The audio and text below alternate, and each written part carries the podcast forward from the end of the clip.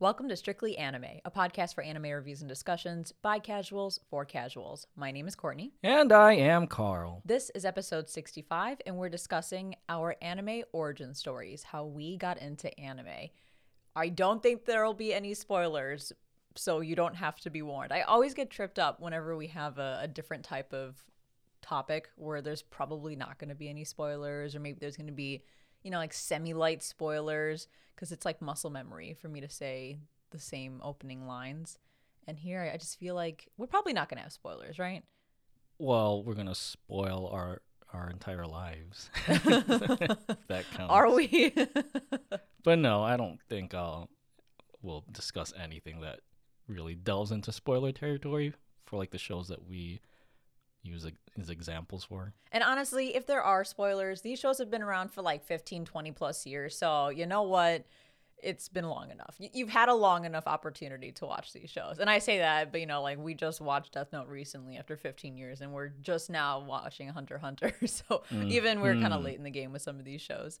But speaking of anime in general, I feel like 2021 is wrapping up on such a high note with anime, especially after the lackluster season that we had for summer. Yeah, fall has been holding steady since it had to pick up the pieces from summer, and now we're entering the thick of winter. And I forgot completely that Demon Slayer, Attack on Titan, they'll be spearheading that whole season. Obviously, we just completed Stone Ocean for JoJo's Bizarre Adventure, but you can catch those episodes for the episode reviews on Strictly JoJo. But yeah. Yes, yeah. As a reminder, any JoJo fans out there, anyone watching JoJo Part 6 Stone Ocean, over at our other podcast, Strictly JoJo, we have already kicked off our Stone Ocean review series, reviewing the very first episode, you know, as of today's recording. And we're going to be doing that weekly every single Monday. So join us over there.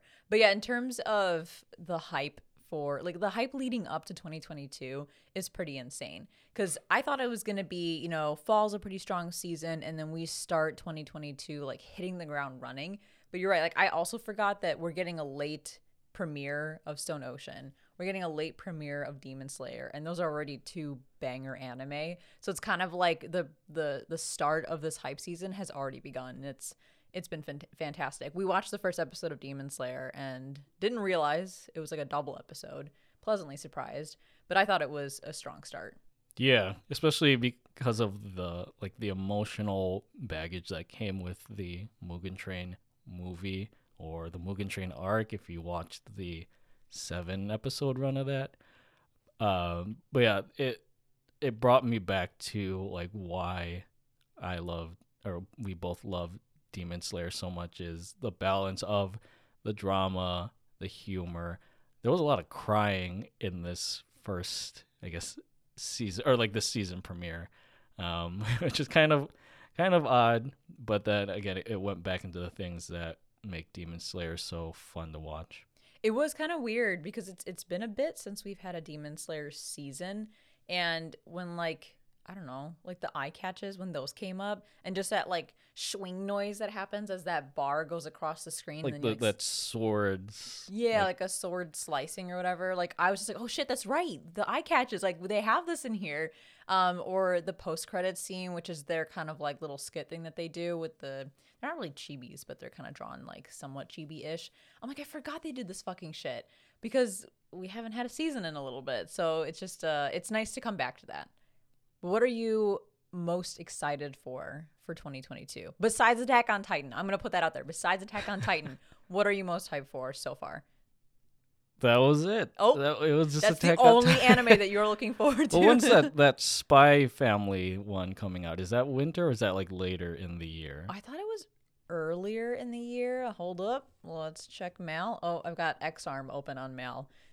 We had that open because we were talking about that on our pre-show. Let's see here. Spy Family. I don't think a time frame's been announced actually, so yeah, sometime in 2022, but that one does look really good. Yeah, it just looks like Mr. and Mrs. Smith vibes. Mr. and Mrs. Smith the anime. Yeah. And you know, I feel like my tastes are more inclined towards anime that kind of have like the Western audience in mind. And this one I think is right up my alley. And I know there's like a Yakuza one that's also coming out too. Is it the babysitting one? Yeah. That one looks good. I hope it kind of pans out the way that we hoped Way of the House Husband would. Hopefully a lot better, at least in terms of animation quality.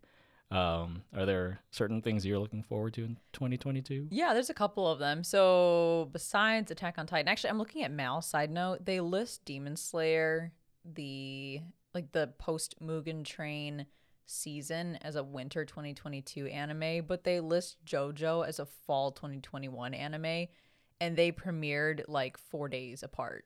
So I don't understand what the cutoff date is for whether something's considered fall or winter. But yeah, Demon Slayer I guess is technically on here for 2022. Takagi-san I'm excited for. Shield Hero I'm excited for. Rent a Girlfriend I'm excited for. My Dress Up Darling looks really fucking good. I think Cloverworks is working on that one. It's the one about like a doll costume maker does cosplay costumes for some chick who's got long nails. Oh, I remember we watched like the preview for it. Yeah, the animation looks phenomenal, so I'm excited about those. And I think soon we'll be posting our winter 2022 watch list on our Instagram and Twitter pages. So if you haven't ventured over there, Instagram is @TheStrictlySeries and Twitter is @StrictlySeries. Every season, usually about the week before a season premieres, we'll post our watch list on there and ask for recommendations. So if there's any other things that we haven't, considered watching for that season, please let us know. All right, let's transition into today's discussion. And this is kind of like a companion episode or like a continuation of episode 63, which was titled, Is It Finally Cool to Like Anime? Being an Anime Fan Then versus Now. In that episode, as the title suggests, we compared the struggles of being an anime fan back before anime started to become more mainstream to today, where anime is accessible and more socially acceptable. And I thought it was a really fun discussion. So if you haven't tuned in to episode 63, definitely go do that after listening to this episode, because I feel like these two discussions complement each other really well. And in episode 63, we did very briefly touch on how we discovered anime, but we felt it was worth having a separate discussion for our anime origin story. So you may hear like a little overlap from that episode, but yeah, that stuff was very high level, and we'll get into the nitty gritty here in this episode. So, anime. How did you get into anime? What was the thing that happened? What was the gateway anime? How did you discover it? You know, like, what did your friends think? You know, tell me the story, man. Tell me the story. You're looking at me like, what the fuck? I had a little bit of sugar before this, so. Yeah, I'm drinking coffee right now, and I'm not as pent up as you. It's been a long day, okay? It's been a long day. It's been a day, so if I'm a little slap happy, you know, just it's all good. It's all good. But yes, your story, please share. Okay, I sound like a interrogation and like good cop and a good cop bad cop situation. My origin story, I think mine is kind of different from a lot of typical anime fans out there, because I didn't really start off as an anime fan when I was younger. I think though, like many people who started to get into anime, my gateway, if you could consider it a gateway, is Pokemon. Would you consider that a gateway? It depends. So, and this is just the way I see a gateway. A gateway anime is like something that introduces you to anime, like the actual concept of what anime is. So when you were watching Pokemon, was it just because it was on TV? Did you associate it with just a kid's cartoon along with the other stuff that was airing back then? Or did you actually see it as, this is an anime separate from, you know, the shit on Cartoon Network or the shit on Nickelodeon, like the Western cartoons? I feel like after a certain amount of time, I knew there was a difference with Pokemon compared to, like you said, the stuff we watched on Nickelodeon or Cartoon Network. Most glaring thing was just the way that it was animated. And, you know, I think alongside watching Pokemon, I explained in the previous, or in episode 63, I would usually try to catch episodes in the mornings if I woke up early enough. But it was that alongside the trading card game, because, you know, like Pokemon blew up in the 90s and was like this whole global phenomenon. And my sister and I had gotten into the card collecting game. We didn't really play any of the actual tournaments or whatever. I don't think anyone really knew how to play them. I only knew how to play them because I had the Pokemon trading card game on the on Game Boy, yeah, which was so much fun. But it was actually, I mean, for how old I was back then, it was a little bit complex at times. But playing that in real life, like, I could never get that shit going. Well, side story, like, for that, when my parents got me a Game Boy, I think, as a birthday present or for Christmas or something, and, like, they knew I loved Pokemon, too.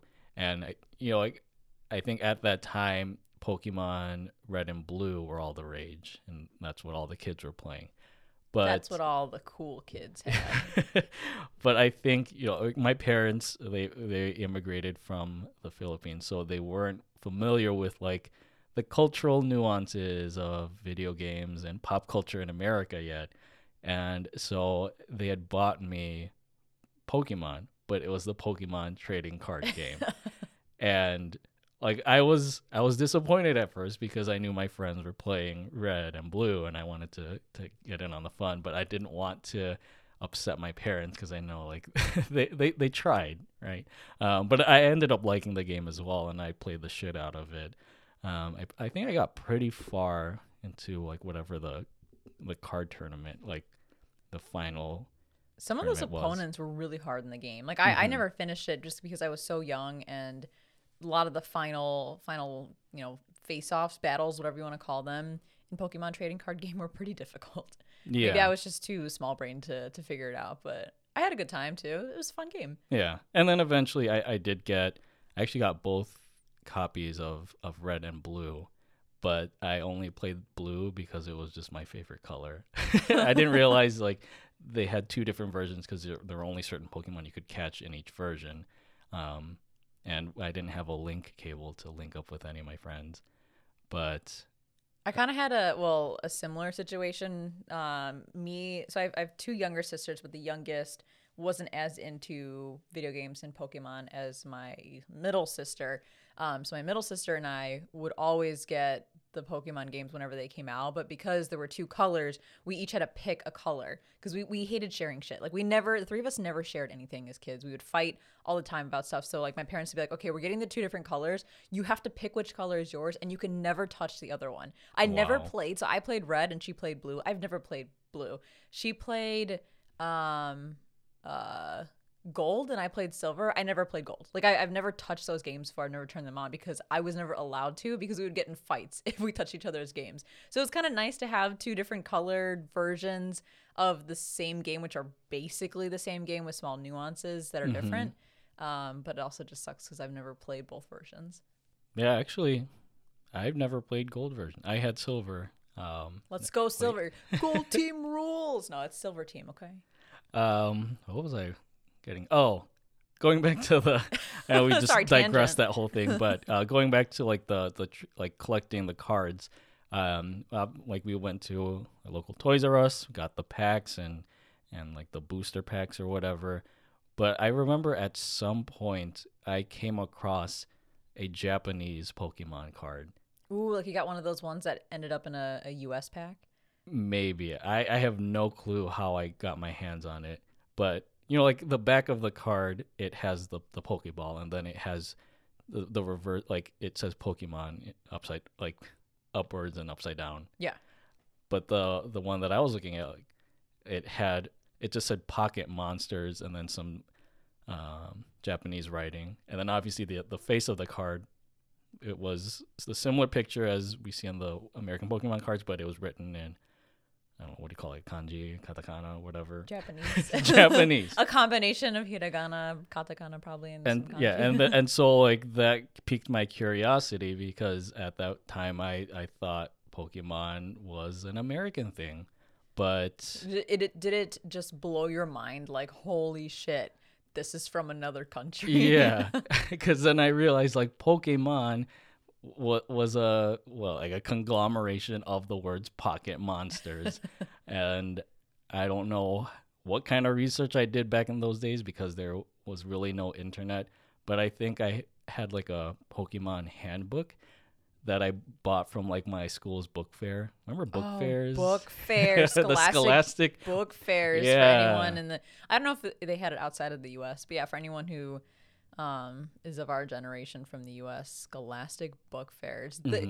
All you needed was $5 and you were a fucking king at the Scholastic book fair. You could buy anything with like $3 to $5 and it was like the most useless shit, but you felt so cool because you went back to your desk afterwards and you just put your shit out on the desk and you're like, look at all the shit that I got at the Scholastic book fair. Well, yeah, for me it was that because they had the book fair open during the school day, but also it was timed out with like parent-teacher conferences, and I would usually get like straight A's. So, okay. Like my parents were like, "Yo, let's go to the book fair, buy whatever you'd like." And you got straight A's. We're gonna buy you a 50-cent eraser. Congratulations. Well, yeah, like I picked up books, accessories, school supplies, stuff like that. But anyways, I picked up a Pokemon like handbook, which had like a guide to like the 150 Pokemon. I'm pretty sure I still have this book. Somewhere in our house. But I think like the preface or the beginning chapter of it mentions that Pokemon was created in Japan. And I think that's where I realized like this is not Western animation, this is Japanese animation, aka anime. And that's what blew my mind. So did you want to watch any other anime after kind of making that connection between Pokemon and anime?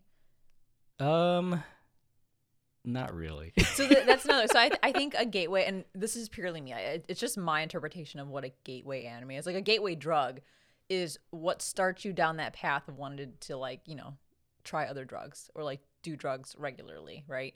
It's what starts you with, becoming a crackhead down the road. So here it's like, how did you end up being a full-on weeb down the road? Is that you found this anime that, one, you understood conceptually was an anime, and two, made you want to watch other anime. So maybe for you it was like an introductory anime, but maybe not a gateway anime. I would say it was probably just a stepping stone. Because after that point, to like I started to realize like some of my cousins watched several different anime. I vaguely remember The Animatrix right around the time that like The Matrix film trilogy was all the rage.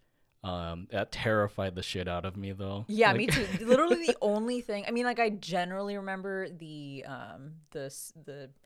it's like sub-stories within the Animatrix, but the only part that's vividly ingrained in my memory is the running part where his thighs start exploding. Oh, I remember that. I just could not handle it. I was like, what the fuck am I watching? It was horrific, but like beautifully animated at the same time. And that's the only part that's vivid to me about the Animatrix is the fucking thighs. I think for me, it was like the first short where it's going through like I haven't really watched The Matrix. Full disclosure, so I've never watched The Matrix, so yeah, it's okay. And I know like The Matrix Resurrections is coming out soon and everyone's really hyped for that, but I'm not really part of that train. So anyways, it was the first short in that, and I think they're explaining the history of how The Matrix came to be, and there was like a war between the humans and I don't fucking know, robots or androids or whatever. And I remember like there were humans that were piloting some mecha robots. And then the enemy, whatever they were, like they would open the cockpit. And I remember there was one like pilot in there and it was screaming his ass off. And the enemy like goes in, grabs him and pulls him out, just leaving his limbs still inside like the mecha or whatever. Oh, shit. And yeah, I was like 8 or 9 when I was watching this. So that like turned me off. I was like, is this what anime really is? Like way to go from 0 to 100. Pokemon to Animatrix. Yeah. And another thing, my cousins, like they also watched Sailor Moon and stuff. I wasn't really into that because that was more of like a little girl's kind of thing at the time. But I do remember there was like another bloody, gory 90s anime movie that we ended up watching.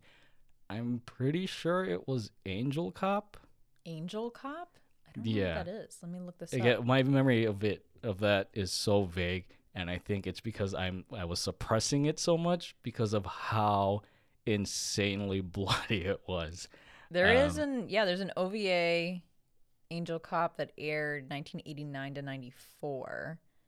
And we all know 90s anime was very graphic. Yeah. Very graphic. Like, beautifully done animation. Like, nothing today can capture the magic that 90s anime had. That's why you see all these, like, 90s anime aesthetic accounts on Twitter and Instagram and stuff. But, yeah, man, the gore was just, like, so horrible, but so amazingly done that you couldn't look away. And this looks like it probably was what you were watching back then, just looking at these pictures.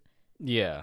So yeah, imagine going from a safe anime like Pokemon and then just getting thrown into like rated R material. And I think that was part of what kind of detracted me from anime, is just like the extremes of each. So that turned you off, but then what would be the gateway then? What made you turn back on to anime and want to like continue exploring the medium? Yeah, there's a lot of stuff in between, but I'll probably discuss that. Oh, am I jumping ahead? Point. Okay, no, that's fine. But I mean, I just high level, it was right around college when I really got back into it. And that's a lot of credit to you. Oh, well, thank you. Yeah, once we met each other at college and got to know each other and eventually started dating, you introduced me to a lot of the anime that I've come to love now. I don't remember exactly which one we had watched first, but the most vivid memory I have is of us watching Attack on Titan. Oh, yeah. And I explained this again in our other episode, but I was just so fascinated. Like, I know, like, me as a child, I was turned off by blood and gore. But fast forward to, like, the age of college, I think I had grown desensitized to it. Partially because we were also watching The Walking Dead a lot at that time, but I was just so enamored by like the visuals. Obviously, Witch Studio, being the animators for Attack on Titan at that time, did a fantastic job with how they animated the characters and the environments and all the action, as well as just the lore of it. And I kind of made the connection that it reminded me of the lore of Harry Potter and how deeply the world was, like, how much exposition we were thrown. I wouldn't know that connection because I've only seen, like, 2 Harry Potter movies. But, I think that's where I was like, you know what? There's an in-between with anime. Like, it's... it's not so extreme. You're right, yeah. Like, you don't always have to have, like, the kidsy shit or, like, the extremely gory shit, but there's a nice balance in between that you can enjoy. Although, to be fair, Attack on Titan can get pretty gory. It can, but I don't think to the level of Angel Cop. Yeah. Well, and that's not really spoilers or anything, but I think Attack on Titan first season, was it first or second, has one of the most... unsettling moments I have ever witnessed in anime, and that is when the female Titan is swinging that one scout like a I don't even know, like something on a string, like just like a yo-yo or something. Like a yo-yo, just like swinging him in a circle, like with extreme G-forces, and then just smacks him right into the ground. Like, just like, you do that as a kid, right? You grab something and you got like a heavy thing on the end, like a bead or something, and you're just swinging the rope around on your one side. That's what they were doing to this person, and it was just I think the animation was pretty intense, but just the thought of it and being that scout would be like absolutely horrific. So I think to me, Attack on Titan can certainly have its moments of gore and unsettlingness.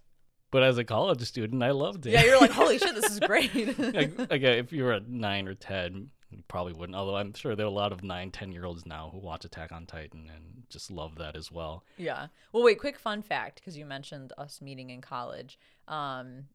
You and I first became friends. Like, we had never really talked to each other, and then the second we got introduced to each other officially, we had a SpongeBob quote off while we were drunk for like what felt like an hour, and that solidified our friendship. Like, from that moment on, we hung out all the time, because I was like, someone else knows SpongeBob as deeply as I do, and we were trying to one up each other. So like, literally for, I think it had to be probably like 30, 45, maybe an hour, we were just drunkenly screaming, not screaming, but reciting SpongeBob quotes at each other to see who would eventually run out of them. Yeah, we had a good crowd of friends that were just listening. They were pretty impressed, either horrified or impressed, one of the two.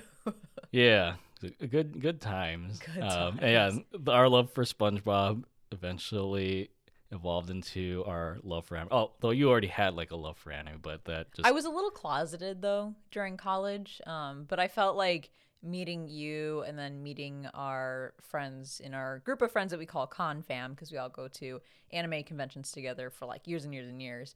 I feel like meeting you guys in college is what made me feel comfortable being less of a closeted weeb. Yeah. And yeah, it just opened my eyes to a new world. A new world of shit that you can't unsee and will change your life forever. Yeah. So yeah, I would say Attack on Titan was probably my gateway anime, all things considered. And then I think from there we had developed a watch list of other anime that you recommended I watch. And then we watched such classics as Cowboy Bebop. And that became like one of my most favorite anime. Speaking of which, I finally finished my umpteenth rewatch of it. Still a masterpiece. I don't care if that's cliche. And now I'm moving on to the live action, which is not as extraordinary. But yeah, I would say, yeah, that was my story of how I got into anime. There's stuff that happened in between my Pokemon phase and my Attack on Titan phase, which I can probably touch upon later. But I guess we can move it to you and hear your origin story. I'm in the hot seat. Okay. Well, as I think most people know, Inuyasha was my gateway anime, like my true gateway anime. Like, I, similar to you, similar to a lot of people in our generation, I had always watched Pokemon, Card Captor, Yu-Gi-Oh!, Sailor Moon, Hamtaro, the usual shit growing up. But I truly discovered anime when I was watching Adult Swim and came across Inuyasha like just completely by accident, because I had never really watched Adult Swim. I didn't know what it was. I was just watching Cartoon Network, and then like it transitioned, I think, into Adult Swim, or maybe I turned the TV on late at night expecting to have Cartoon Network, because I was one of the lucky kids who had a TV in their room, one of those like really small tube TVs with like a VHS at the bottom, so I could way to go. Yeah, so I could at least record my shows I couldn't watch overnight. But yeah, so I think I may have just like turned it on expecting to see Cartoon Network. It was Adult Swim instead, and I was like, what the fuck is this? And then it happened to be the one episode in Inuyasha. I remember this specifically. Like, this was the moment the weeb switch flipped on for me, and my life changed forever. But the episode was the one where the witch brings back Kikyo from the dead. That's all I'm going to say, because I don't want to spoil it too much. Wow, spoiler. No, it's literally like one of the first episodes. Like, it's the whole concept around Kikyo. So it's really not spoilers. And again, if you haven't seen Inuyasha, go watch it. And also, you've had a long time to watch it. It's what people said to us about Death Note. They're like, you had 15 years to watch Death Note. If you get spoiled, too bad at this point. But I thought it was so cool to see an animated show that was super dark and had blood and mature themes. I mean, she comes out fucking butt naked. Like, there's no nipples or anything, but she comes out butt naked, I think. It's been a while. And I'm like, what the fuck? Like, I had no understanding that cartoons could have mature themes in them.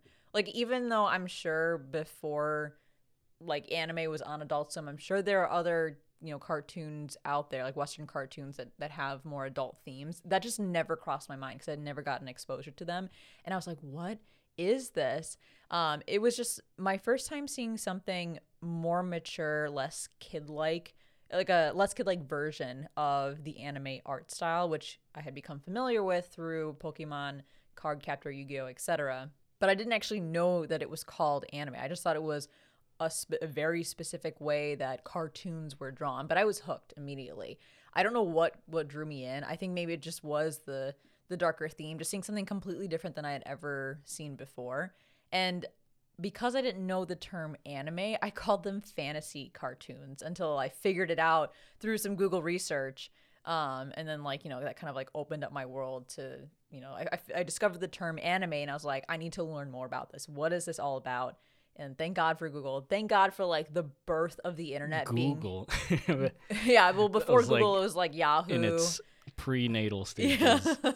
It probably wasn't even Google. Yeah, or whatever. Ask Jeeves. Yeah, Ask Jeeves. Like, whatever search engine was there at the time. We were growing up right at the birth of the internet as it accelerated, and it was just both crazy and frustrating because we were able to access information that we could never access before, but it was frustrating because there was not nearly the type of accessible information that there is now, because obviously over time information curates on the internet.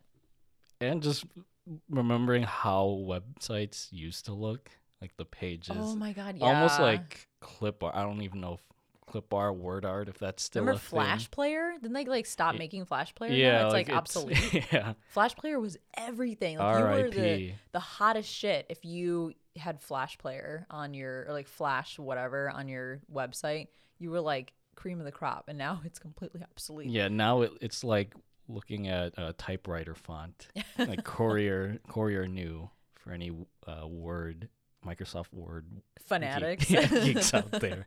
But yeah, even though I had watched, again, like those typical anime that we grew up on, like Pokemon, I don't remember the finer details of them because, one, I was young at the time, but mostly because, number two, it was almost like passive watching. Like, I enjoyed Pokemon. I recorded it every day so that I could watch it first thing in the morning as I was getting ready for school. I love the shit out of Card Captor to the point where I dabbled in the manga a little bit. Yu-Gi-Oh! I mean, I had Pokemon and Yu-Gi-Oh! Cards. I got in trouble at school many times when they banned trading Pokemon and Yu-Gi-Oh! Cards, which a lot of schools did in the U.S. Because students were too fixated on trading them, and almost kind of like, it was like a smuggling rink almost at certain points during like the lunch hour. So yeah, our school banned them, and I was like, fuck that, I want to trade my Pokemon Yu-Gi-Oh! Cards. Which I want to like kind of talk about why, like, you pretty much explained why Pokemon was banned, because of the black market. The black market of Pokemon. But if you think, like, we talked about actually playing the card game, and you know, we played the Game Boy game, which is essentially the same thing. I feel like there's a lot of educational aspects of playing the Pokemon card game. It's challenging, like a mental challenge at the very least. Same with Yu-Gi-Oh! Yeah, there's like, you have to do math with like the attacks that you do, the combos or whatever, like the energy cards you have to use. So like, it always just baffled me why Pokemon was banned from schools. Well, but I guess it's a gateway to gambling. I think it's because people didn't want to play the game. They just wanted to trade the cards, and then they would kind of, you know, put pressure on others or have the upper hand because they had a very rare card. I don't know. Like, I think the mentality behind it as kids, like, was probably deemed, you know, immoral or like dangerous or whatever. Like animal cruelty. Yeah, because I had the Pokemon trading card game on Game Boy, I actually went into it. I brought my binder of Pokemon cards to school with the intent to actually play the trading card game with other people, because I had learned about it through the Game Boy game. Nobody else wanted to do that because no one fucking knew how to play it. So then I literally would just sit there and be like, okay, I guess I'll trade them. I brought them here. I guess I'll trade them. No one knows how to fucking play. I was one of the few that actually wanted to play, and then like everyone else ruined it because they didn't know what they were doing. Shame on our math teachers for not discovering the educational power of Pokemon. I actually have sorry I interrupted, but I have a funny story with trading Pokemon cards, because I almost got in trouble. That's the difference between you and me. I did get in trouble multiple times, and you almost got in trouble. That's like the story of our upbringing. I was a goody two-shoes, straight-A student who never got in trouble. But I remember I was talking about Pokemon cards with one of my friends, and he mentioned that he had a Wartortle card, and I wanted one, even though I never got like the Charizard, Blastoise, or Venusaur, but I had the first two evolutions of the first three Pokemon, or Squirtle, Charmander, Bulbasaur.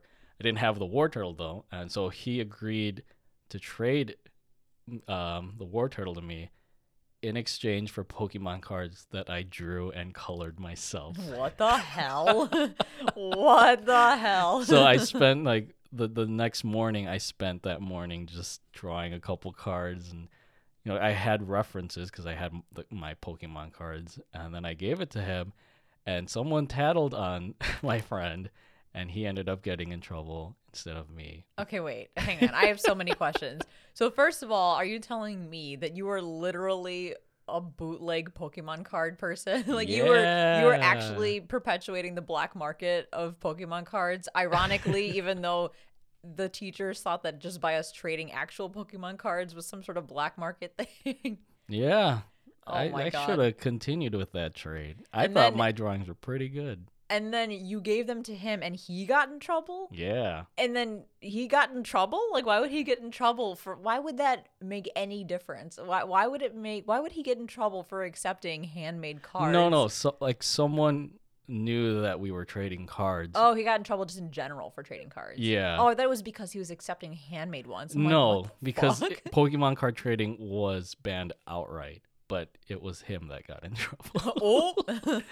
Again, I was a good student. And then on top of that, he traded an actual Pokemon card for him. Yeah, I mean, to be fair, you're very good at drawing, and you know that's really nice of him to support your skill. But also, I hope that was worth it. I mean, I hope it was just like one of his extra War Turtle cards. Can you imagine if it was like a shiny Charizard or something, and you're just like you're sweating, you're like, oh my god, I hope he doesn't realize how good of a trade this is for me.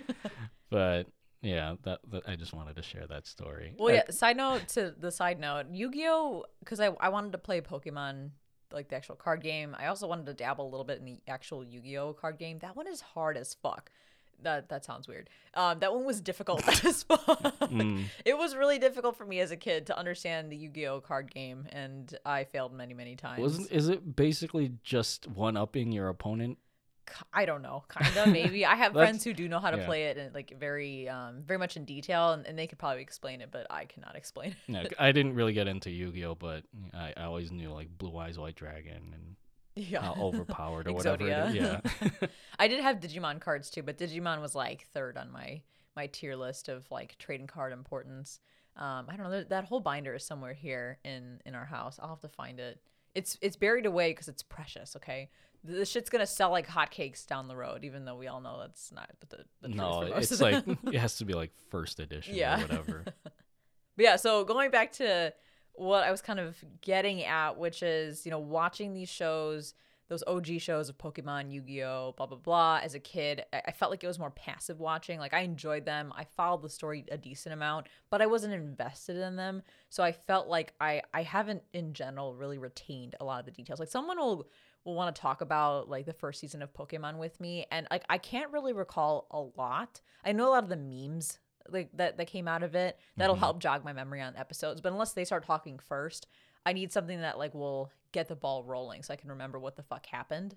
But when I discovered Inuyasha and everything else that was on Adult Swim and Toonami and all that, I felt like I actually was invested in those stories and wanted to follow them. And I feel like that was a very big difference between watching the kid anime, which I didn't even realize was an anime, versus my discovery of anime and the stuff that I was seeking out. Because it's, I mean, when you compare Inuyasha to Card Captor, like very different shows, very different demographics. I think just the introduction of seinen and josei anime made a big difference for me, because I've always enjoyed more programming that's geared towards mature audiences.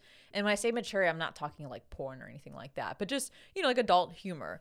I grew up watching South Park and shit that was on Adult Swim. Like I didn't really watch a lot of the Cartoon Network shows as often as other kids. I actually spent more of my time watching like South Park and shit that was on like Spike TV.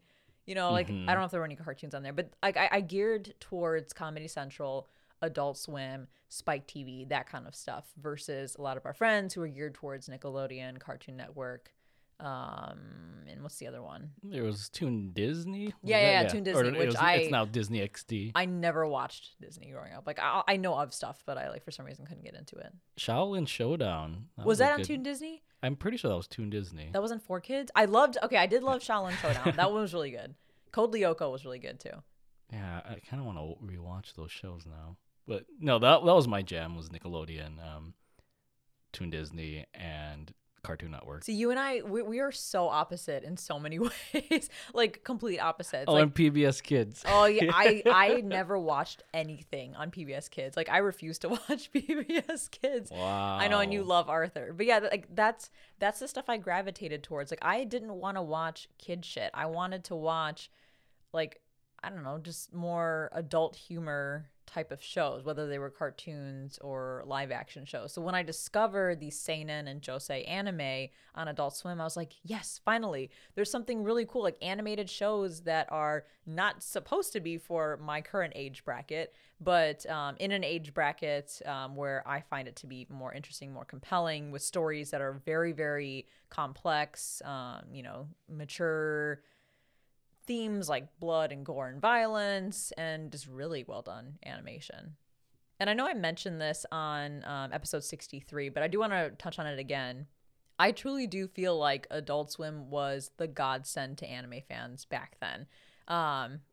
Our generation grew up on, our generation of anime fans, rather, grew up on everything from Adult Swim, Toonami, and 4Kids TV. And I pulled up a list. I think you have it on your end, too. I pulled up a list of everything that was premiering right around the time that I got introduced to Inuyasha, and that premiered in 2002. So if we look at that time frame of late 2001 to maybe 2004 or 2005, I'm just going to run through these and just listen to the bangers that were out there. Cowboy Bebop, Yu Yu Hakusho, Tenchi Muyo, Mobile Suit Gundam, of course, Inuyasha, Lupin the Third, Trigun, The Big O, FLCL, Blue Gender, Wolf's Reign, Case Closed, Full Metal Alchemist, even though I never watched that, Ghost in the Shell Standalone Complex, which I know you really liked, Samurai Champloo, Paranoia Agent. I mean, even Evangelion was on around that time. And I think a lot of people classify the early 2000s as the golden age of anime. And I completely agree with that. I think that'll probably be a future topic on this podcast because I'd love to dive into that more. But I mean, to be blessed with growing up and being introduced to anime during the golden age of anime, I can't think of any other way to become a weeb. We were so lucky to have what we had at that time. And I remember, between my childhood and college, I didn't really get into anime, but I do remember catching glimpses of Cowboy Bebop and Ghost in the Shell. When I was watching TV late at night. So yeah, I knew I was part of something in that sense, but I didn't realize the potential of it. But the thing that kind of sucked about that time, and it's nothing, that we really had any control over, it was that because the internet was just starting to really get rolling, we didn't have access to an anime community like we do now. And I'm mentioning that now, but let's talk about that a little bit more towards the end, because I think that made a big impact on my growth from a little otaku to a full-on weeb. But that, I mean, can you imagine having Reddit and having Twitter right now? Like we do right now, then during the golden age of anime. I mean, can you imagine the discourse that would have been happening? The threads, analyzing every single episode of these absolute banger anime during that time frame. It would have been amazing. Mm-hmm. The anime community would have been way more connected, or at least faster connected than it was at that time. Just being able to talk about those shows together, it would have been awesome. Yeah, I feel like we're kind of playing catch up now. And I only say that because during my Cowboy Bebop rewatch, I would venture onto Reddit, and they would have episode discussions of the Cowboy Bebop episodes, but it's been an annual rewatch. So people will just chime in every now and then. And I think that's where people are finally sharing their thoughts on the series, because we didn't have that platform back during the golden age. They didn't get to talk about it back then. So they want to talk about it now. Although I have seen this multiple times when someone posts on, I don't know, like the R Anime subreddit, and they say, you know, I'm about to start this series, you know, or should I watch, you know, XYZ series? Like, should I watch Death Note or should I watch Yu Hakusho? And people will be like, yes, watch that show. It's phenomenal. And there's always that one comment that says, I am so jealous of you because I would love to relive the moment that I got to watch that series for the first time. Because once you've watched it once, you know what's going to happen.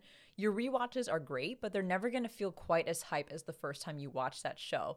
And I relate to that. Like when I introduced you to Cowboy Bebop, I was like, I'm so jealous of you because you get to experience this for the very first time and in a more mature frame of mind than I got to.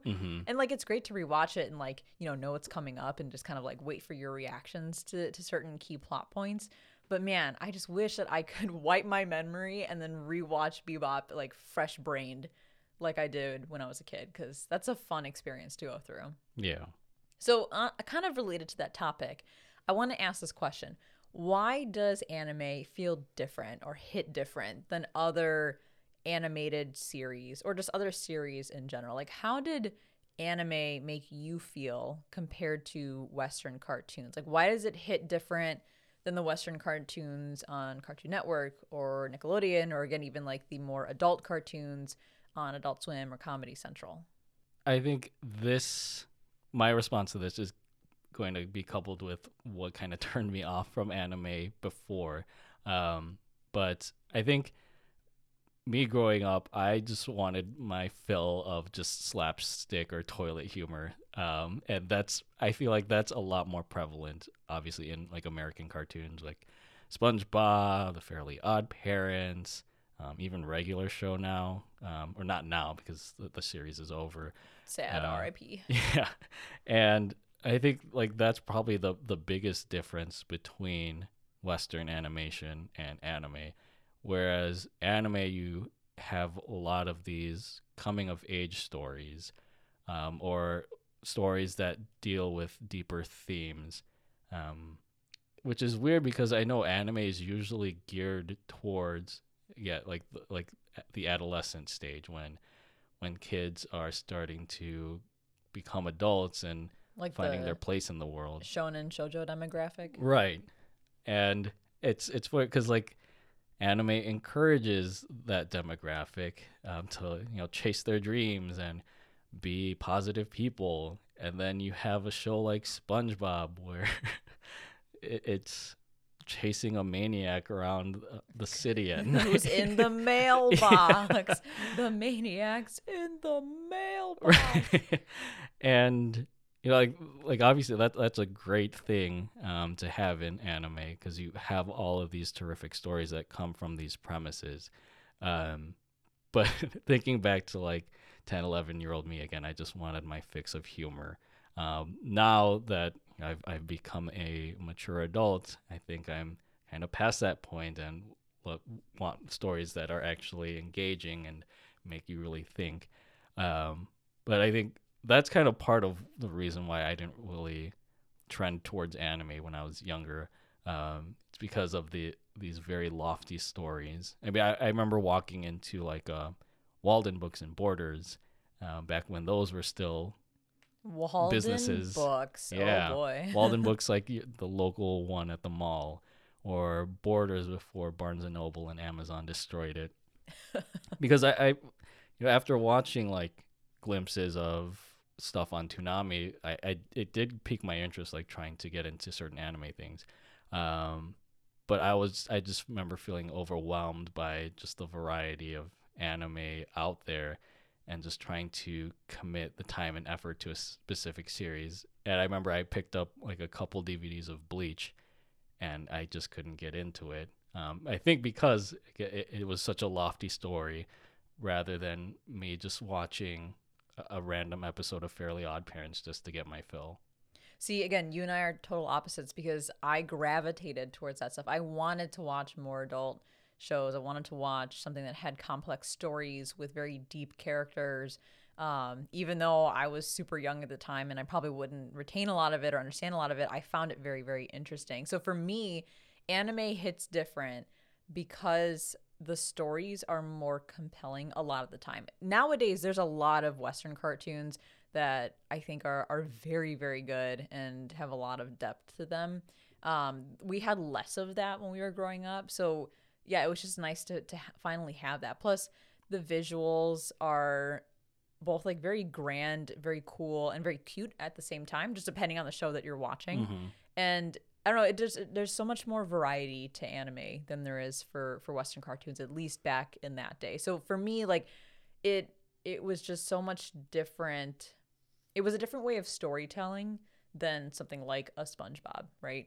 Mm-hmm. Like, there's still anime out there which are adventure of the week, villain of the week, but more often than not, they have that overarching story. Like, I've told you before, and I've probably mentioned on this podcast, that I can watch a villain or adventure of the week type of anime, but I will not be nearly as invested in it if there's no overarching story. Like, even if it's villain of the week format, as long as there's an overarching story kind of guiding us to the end goal, then I can get invested in it. I have a really hard time connecting with a show if there is no end goal, because I'm like, I'm enjoying this, but really, what are we working towards? I can enjoy the shit out of it, but if there's nothing we're working towards, for some reason, it just kind of turns my brain off a little bit. And that's Western cartoons, at least when we were growing up. There's nothing that you're working towards. Imagine if SpongeBob had an overarching goal. We would have been done with it seasons ago. After season 4, SpongeBob should have ended. Technically, the first movie, that's like the pure ending of SpongeBob. I know, but Nickelodeon saw a cash grab and they went for it, and they're still milking that shit. Ugh, poor SpongeBob. But no, like you said, we don't get that in Western animation. Really quick, I want to comment, since you talked about animation, I think that's what I start to appreciate more with anime, is that you've got such elaborate and varied styles of anime. Like you have stuff as detailed as JoJo, or, you know, the Sakuga of shows like Attack on Titan or like Jujutsu Kaisen.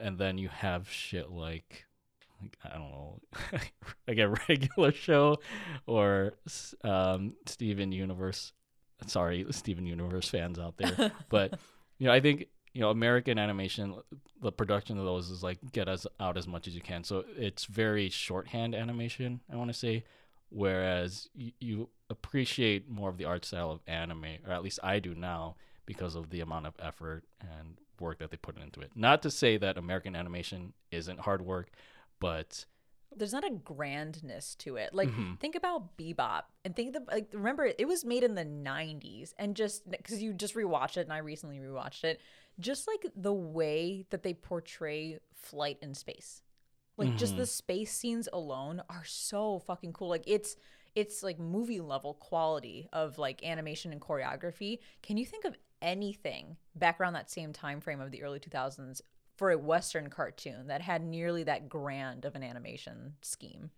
Because I can't think of anything. Granted, like, I'm not saying I've watched every Western cartoon at the time, but I can't think of anything off the top of my head. I think the closest would probably be like Avatar, which I didn't watch Avatar. But that was more of like laid into like the animation game during that golden age, I say. And I wonder if that's what partly lends to the hype around Avatar. Like, I've never watched Avatar, but I know that the fandom is very, very strong and still mm-hmm. going strong. And I wonder, because they started to, you know, if Avatar was one of the first to kind of go into that more grand scale animation, if that's what drew such a you know, committed audience, similar to what we're experiencing with anime. Yeah, probably. And going back to the storytelling, I think one of the Western cartoons that like I really got invested in, that wasn't on, you know, Adult Swim, that wasn't on Comedy Central, but was actually geared toward our demographic, was Teen Titans. Because Teen Titans was dark, and Teen Titans blended drama and comedy very, very well. And it was kind of drawn in a somewhat anime-inspired way. But yeah, it was villain or adventure of the week style, but there was an overarching goal. Although I don't think they technically finished Teen Titans' story. I can't remember. I never watched it. Oh, it was so good. Oh my god! Like I was very much like, that was probably the one Western cartoon I was invested in the most while I was growing up, was Teen Titans. But Teen Titans had all the elements that I was craving, that anime was giving to me.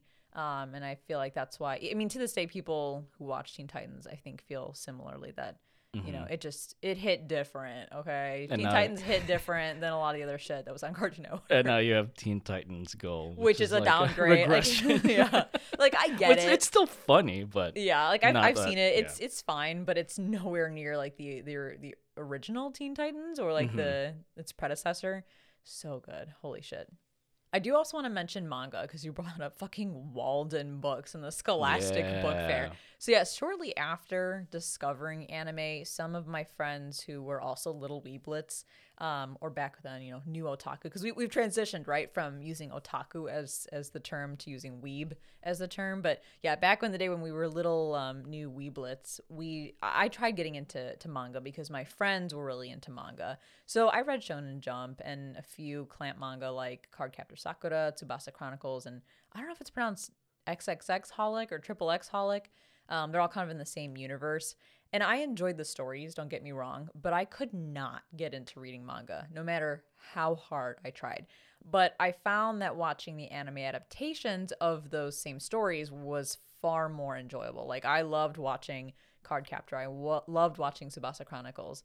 And you know me, like, in general, I don't read. Like, I can read, don't get me wrong. I know how to read? I can read. I just don't read. I don't seek out reading as a hobby. I only enjoy reading subtitles in anime and then reading shit on the internet in general. Those are the only times I'm like, all right, I don't, like, reading is fine because, you know, you got to read shit on the internet. But I don't seek out reading books or fanfics back in the day. Remember fanfics? Holy shit. Which they're still a thing now, but like, you know, fanfics had a major wave in the early 2000s. You just brought back a suppressed memory of, I read a Harry Potter fanfic that was just really sexual. I knew that was the word you were going to say. I had when you think fanfic, you want to think innocence, but no, most of the time it's like, if you read a fanfic, you're probably going to get some like hentai in the mix. It was really raunchy, and now I wish I didn't think about that, but go on.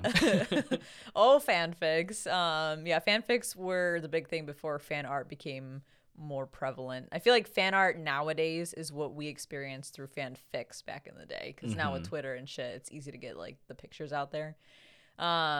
Anyway, so yes, I don't seek out reading as like a hobby or for enjoyment, so I couldn't get into manga. To this day, still can't get into manga, which is why we created Strictly Anime, because we don't read manga, we strictly watch anime. There you go, plug in the name.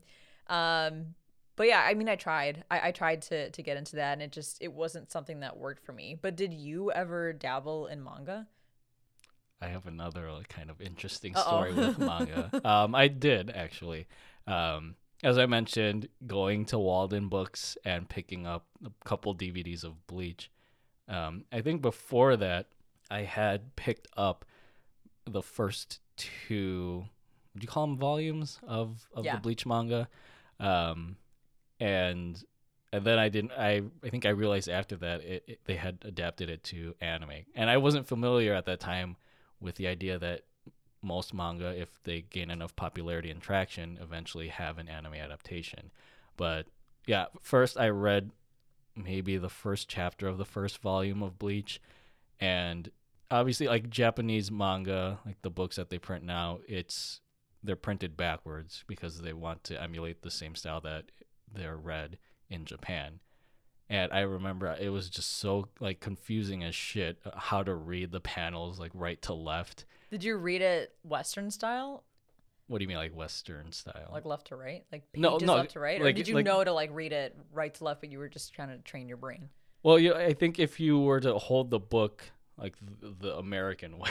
The Western so patriotic, way. But, like, you flip to the back cover, or, like, that quote-unquote front cover, and it says, hey, you're starting at the wrong place. Yeah, I think after that warning for the early weebs. Yeah, and so I knew, like, you had to read it from the other end, but, like, I think the manga panels, like, they're still arranged the way that they are in the Japanese version, so like you start with the upper right panel versus the upper left panel. Right, so you'd have to read that right to left and so on and so forth. And I just got so confused. I was like, fuck this. I don't want to read this anymore.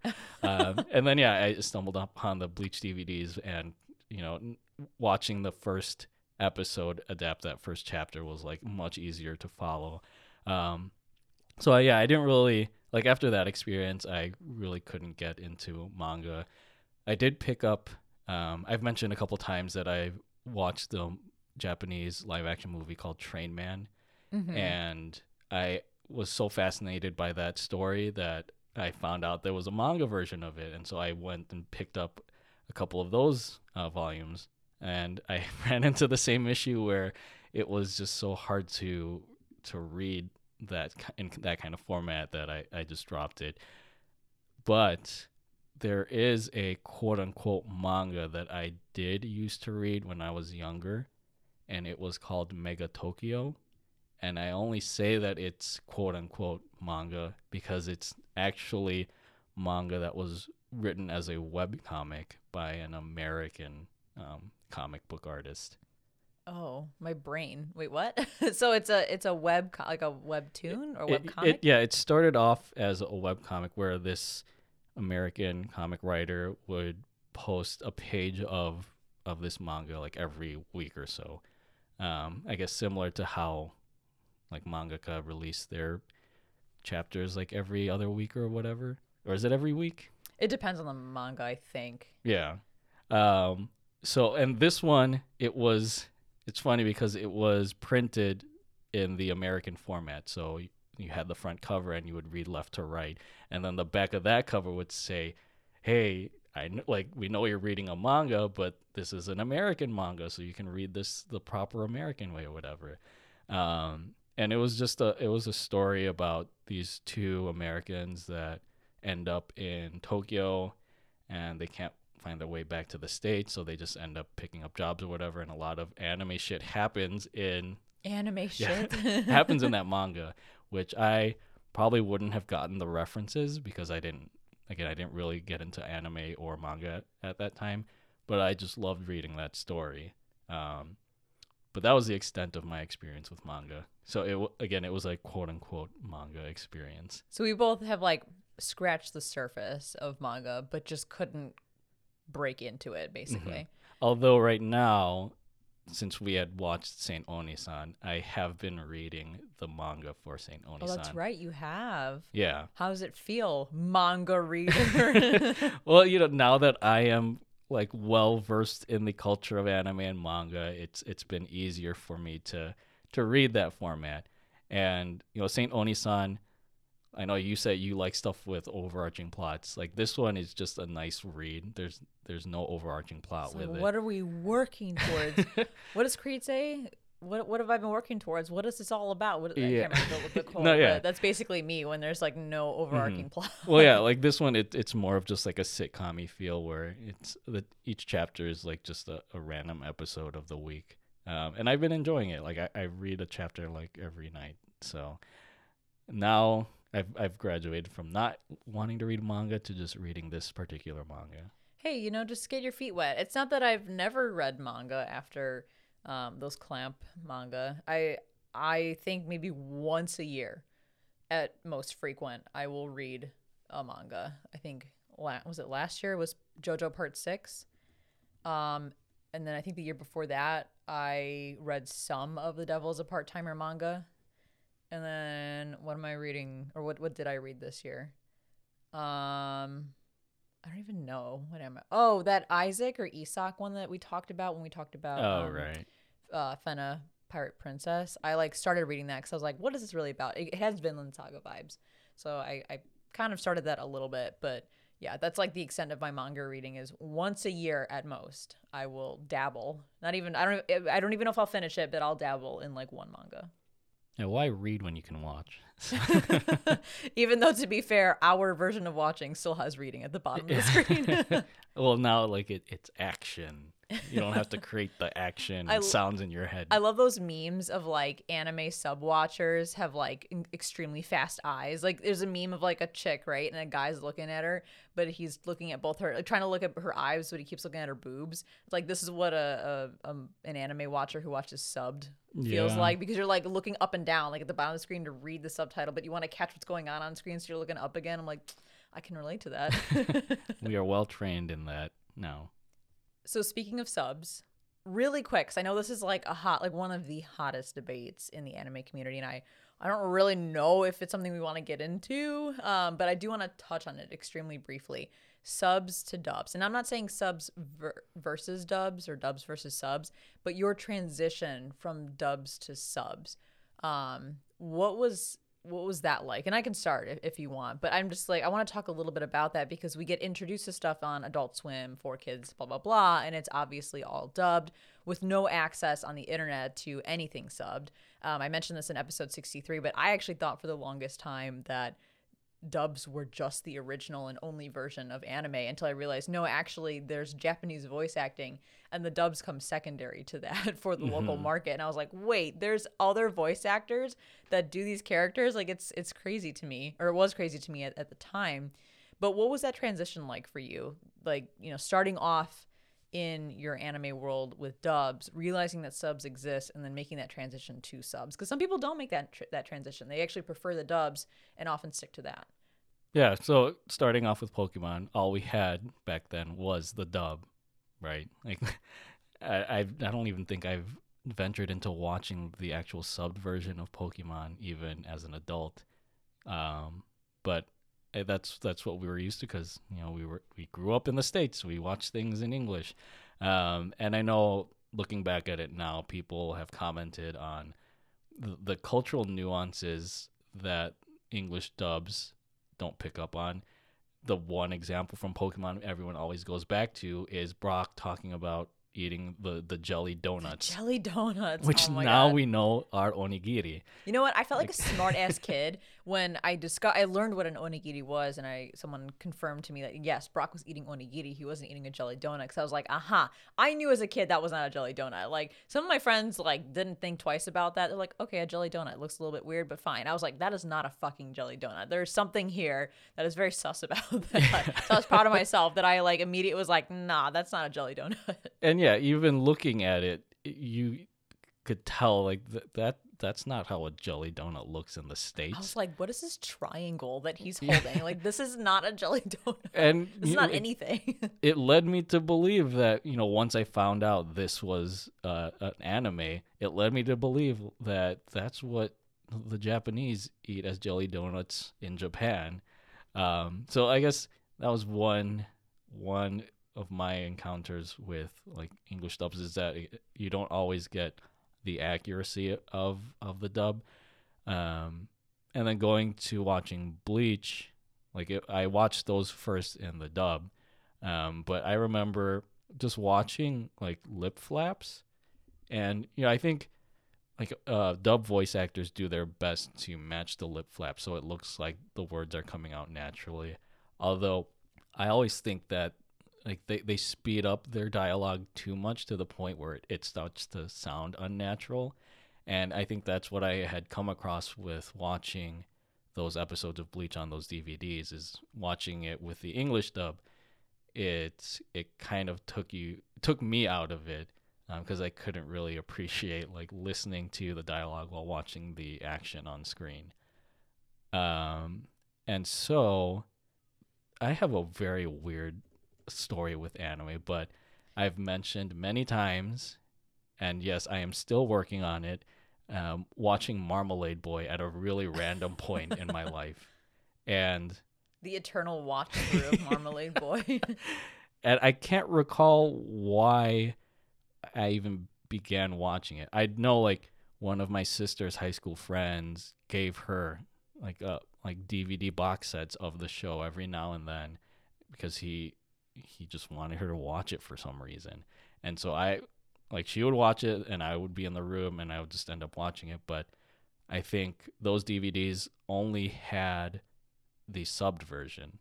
So there was I know there's an English dub out there, but these particular DVDs, they had the subtitles, but the Japanese voices. And at first, obviously it was difficult because I wasn't used to that kind of entertainment watching.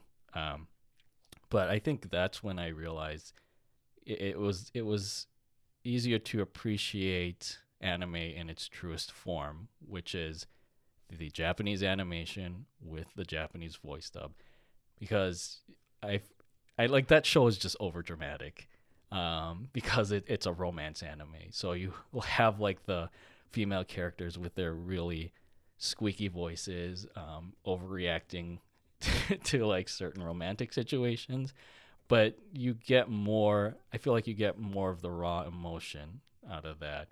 And again, it comes out more naturally.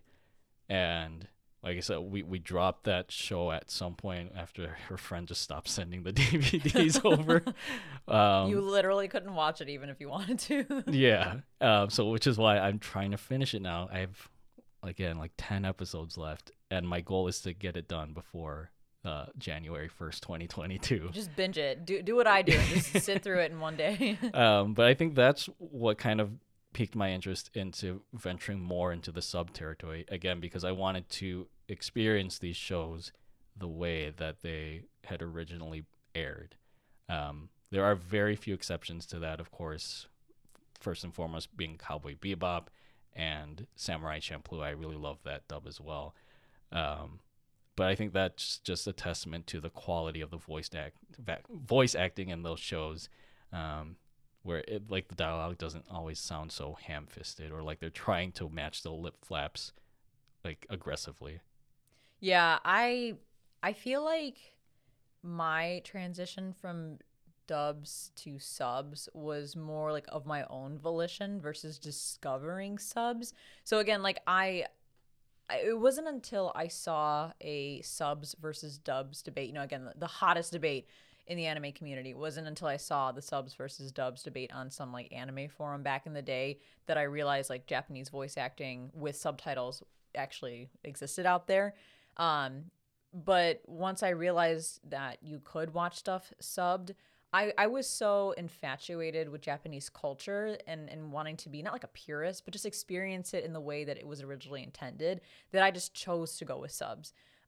Even before I had really gotten a lot of exposure to subs or really the Japanese language in general. So I feel like it wasn't me just like only having subs available and then just taking that and rolling with it. It was me just actively seeking out subs at the time. So yeah, I feel like maybe my transition was a little faster, or I wouldn't say like easier, but like more intentional than maybe some other people transitioning from dubs to subs. But just to really quickly touch on it, the reason I have a hard time watching dub, and I'm not debating whether dubs or subs are better, it's more just how I approach it. The reason I have a hard time watching dubbed anime now is that, you know, one, the quality is a bit lower than, you know, the golden age of anime when you had like Steve Blum, John Youngbosch, Vic Mignogna. I mean, you think about like Inuyasha, Cowboy Bebop, Furikuri. I mean, there was some amazing dub out there, like consistently amazing dub. But mostly because once I watch something in Japanese, I have like an emotional connection and identify the characters with their specific voices and sounds. So it's really strange to hear that same exact character in a different way. And it's like jolting to me. Like, you know those memes where like an anime watcher will accidentally play the dubbed version of a show, and then you start freaking out, you start screaming like, oh my god, the dub is on, turn it off. Like, to me, it's not like disgust as in like, oh my god, I hate dub. It's more like, oh my god, like, what am I hearing? Who's this imposter? Like, this isn't my Gintoki, this isn't my Eren Yeager, this isn't my Inuyasha. Like, or, well, to be fair, Inuyasha was dubbed. Like, this isn't my, you know, XYZ character, because I identified that specific voice actor, that specific seiyuu with that character. And to be fair, I feel the exact same in the reverse situation, where if I grew up on something dubbed, or I watched it dubbed the first time, and then I hear the subbed, I have the same jolting reaction where I'm like, oh my god, wait, this isn't my Spike Spiegel. Like, this isn't my Inuyasha. Now that reference fits. The shock may not be nearly as strong because I still enjoy hearing Japanese voice acting in general. But it's kind of like, I don't know, like it's like a special connection with that character. Like, it's when you ever get really put off when they change a character design for someone. Remember, like, when Attack on Titan final season got announced and everyone was like, whoa, new character designs. Yeah. And it was kind of a mixed bag of emotions, because you identify the visuals a specific way, and seeing them literally drawn different is kind of, I don't know, it's like conflicting at times. Yeah. Although, like, in terms of Attack on Titan, we just had to get used to it. But I see the point that you're making. Yeah, or like when a voice actor is recast, or, you know, God forbid, if a voice actor passes away, and they have to bring in somebody else. Like, obviously no harm to the new voice actor, but it just feels different. It's not that same connection because, like, with Moroku from Inuyasha, like, you know, rest in peace, Kirby Morrow, that was terrible, or not terrible, it was terrible and very, very sad that he passed away, but that's, like, such a distinct voice for Moroku, and I know the person who came in after him is a good friend of Kirby Morrow's, or was a good friend, and he's doing the best that he can to bring back that feel of Moroku, but it's just never going to hit the same, and that's not anyone's fault, but that's just the way that I approach subs versus dubs. Plus, I mean, do you feel like Japanese voice acting has more emotion behind it? Yeah, but maybe I'm now starting to realize they're probably over-exaggerating it. I mean, yeah, they're like way overdoing it. But I think it's also just the tone of English speaking is very different than the tone of Japanese speaking. Yeah. I was going to mention with you referencing that meme, it reminds me of the time where we watched the... Was it the first? No, it was the second My Hero movie. And they played like the Funimation preview right before the movie started. And it was All Might's English voice actor saying his lines, like plus ultra, at a very climactic scene during the anime series. And we just all started freaking out. Yeah, I started panicking because I booked the tickets for Confam. And I was like, oh, shit, did I book the wrong one? Did I book the English showing and not the Japanese showing? I was like, oh, God, they're going to be pissed at me. And so, yeah, I was like, I think we were all just gripping our seats in anticipation of hearing the first dialogue of the movie. And thankfully, it was the right movie. It was the subbed version. But, yeah, I can kind of relate to, again, hearing All Might's voice in the the English dub. It doesn't feel as impactful as hearing, I think it's Kenta Miyake who does the Japanese voice. Like, there's, I think the approach of the English dub, like, he wants to sound more like how we in America view superhero voices. But there's something about the way that Kenta Miyake delivers All Might's dialogue that, like, it just makes it so much more iconic in a different way. And again, like, that's how you first experienced All Might, and that's what your brain registers with All Might. So I'm sure it's a bit of a shock to you when you hear somebody else playing that character, especially when it's in another language. And again, you can have two equally amazing voice actors, one English, one Japanese, playing the same character, but whoever I hear first is who I'm going to have that emotional connection with. Mm-hmm. That's who I'm going to identify with the character. So again, it's not a debate of whether dubs or subs are better. It's, for me personally, how did I experience it the first time? How do I identify the character? And hearing it any other way is just going to be weird to me. And so for me, it's like I was on that sub train and I stayed on that sub train forever. And that's what's got me conflicted, because in the future, I do plan on watching Bleach. I know it's like 300 plus episodes, but it's just the completionist in me wanting to go back and watch the shows that I just kind of dropped when I was younger. But I'm wrestling with whether I would want to watch it dubbed as I originally had, or watching it subbed because of the purist in me. And I remember asking our friends from Confam, like, which version I should do. And, like, I think there was a toss-up between watching it dubbed or subbed, because they say both are excellent in their own right. It's also the nostalgia factor. Like, nostalgia is a powerful thing, and you've got that nostalgia of watching it originally in the dub. So it's like, that's going to be a big draw for you, as it is for me when I'm in those situations. Like, Yashahime is the continuation of the Inuyasha story, and, like, the main cast shows up at, you know, in certain parts, and I'm like, I'm hearing it in Japanese, and it works. They sound great, but it's just not, it doesn't hit as hard. Like, it just doesn't feel the same. It's kind of like when we travel to different countries, and then, like, we'll turn the TV on in, like, the hotel room or the Airbnb, and we'll see a U.S. show is playing or a U.S. cartoon is playing, but it's dubbed in the local language, and you're just like, whoa, this is fucking weird. Like, I'm sure these voice actors are good or decent, but, like, this is weird. Like, watching SpongeBob in Tagalog was so fucking weird. Yeah, I was going to bring that up. When we went to the Philippines, I was like, what the fuck? Or, you know what? Maybe I'll watch both versions of Bleach. Because, you know, like, you have the option for dub and sub in these streaming services. I'll just watch them both. Like episode one, I'll watch it in English, then in Japanese. You know what? I'll do you one better. Let's get you a second TV, two TVs set up, both playing at the same time, but one with the English, one with the Japanese.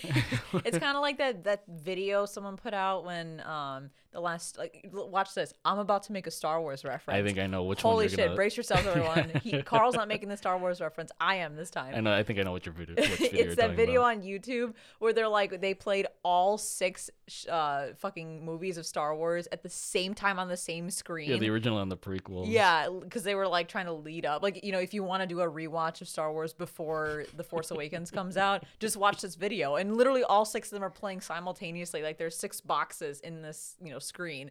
And of course it's just like a bunch of noise because there's six, like dialogue and music from six movies playing at the same time. And I was like, that's fucking funny. Yeah, maybe I'll do that with Bleach and just not understand what is happening. It's multitasking at its finest. While we're talking about, you know, watching stuff on Adult Swim, Adult Swim never played OPs. They'd play EDs, but they never played OPs. So I was like blown away when I discovered that there were all these great OPs out there for the anime that I was watching, you know, specifically Inuyasha and Cowboy Bebop and all that stuff. Of course, I don't think they played the Bebop opening. Like, that's the most atrocious thing. They didn't? I thought that they would skip it. I could be wrong, though, because there's no Japanese in it. Maybe they did play it.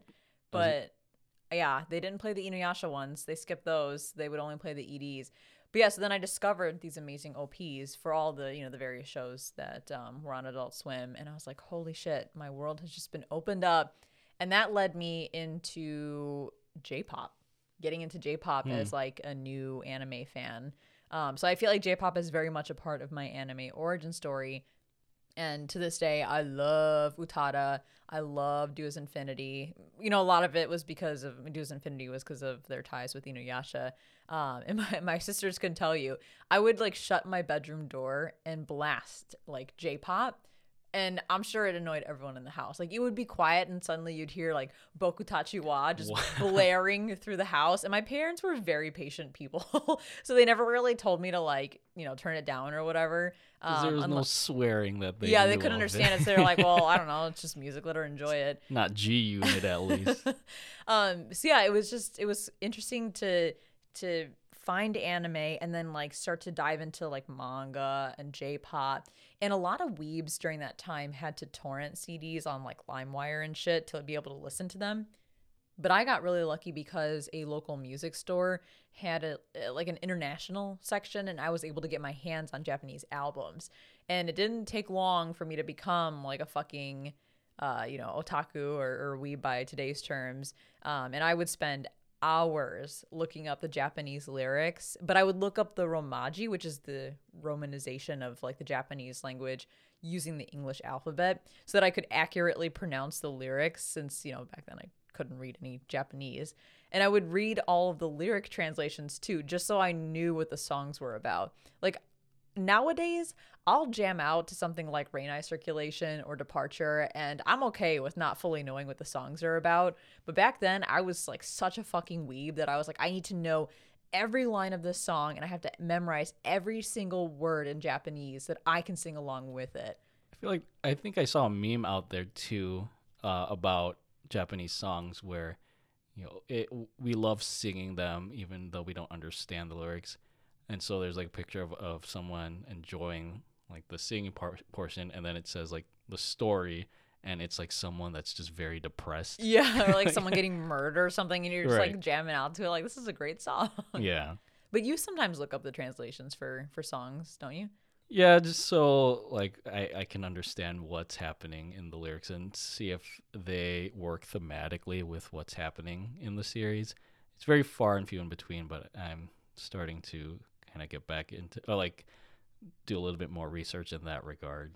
That was everything for me. And like recently Utada dropped that single, and that prompted me to go on to Spotify and find like the Utada playlist that has all of the albums just in one go. And I haven't listened to some of these albums in probably like 8 to 10 years, and I know other people experience this too. It's like you listen to a song that you haven't listened to in literally years, and all of the lyrics just come flooding back. It's like you've got it completely memorized, the same as when you first, you know, started listening to it. And it was the same thing with these Utada songs. I was like, I remember all of the fucking lyrics. How do I remember them when I haven't touched these songs in so long? I think a lot of it is because of the emotional connection that I had to these J-pop songs back in the day. Mm-hmm. But it's kind of cool to be able to memorize those and still remember them nowadays, especially when they're in a different language. Yeah. And to provide my tidbit on J-pop, I had a very different journey as has been usual throughout this podcast of our anime origin stories. So watching that live-action Train Man film, I discovered Orange Range because they sang the ending, like the credits for that film. And then I found out later, like, they had also done the opening for the first couple episodes of Bleach. So I kind of delved into some of their music in that regard. But there's another way that I had gotten into J-pop, and that was through a show called Kappa Mikey. Kappa Mikey had J-pop? I like barely know anything about Kappa Mikey. No. Oh, okay. Well, let me explain. So Kappa Mikey, again, this is I feel like my story with anime is like the weirdest out there because it's kind of like I was floating around with anime stuff, but not really getting into it. So Kappa Mikey was a show on Nicktoons, which was like a branch of the Nickelodeon series of channels. And it was about an American named Mikey who's drawn in like the American cartoon style, almost like Fairly OddParents or Dexter's Laboratory. And he wins the sweepstakes to become a main character on a Japanese anime show. And so he flies over to Japan and he's kind of like this fish out of water, and all the characters around him are drawn in anime style. And I believe like one of the characters is actually voiced by the English voice actor for Goku, which is very interesting. But like there were a lot of very small anime Easter egg references in there. Again, I didn't catch on to any of that, but I just loved watching the show because of its fish out of water humor and just all around slapstick humor. But the opening for that show was actually performed by Beat Crusaders. And I think there's a Bleach connection there because Beat Crusaders had done an OP for Bleach as well. But I was just so fascinated with the way that they had performed. So Beat Crusaders, for those who aren't familiar, they usually sing their songs in English. But it's a very broken English. Oh. And like the lyrics aren't like they feel like fragmented English sentences. But I just loved it because it was a very unique form of, it's not J-pop, it was more like rock music.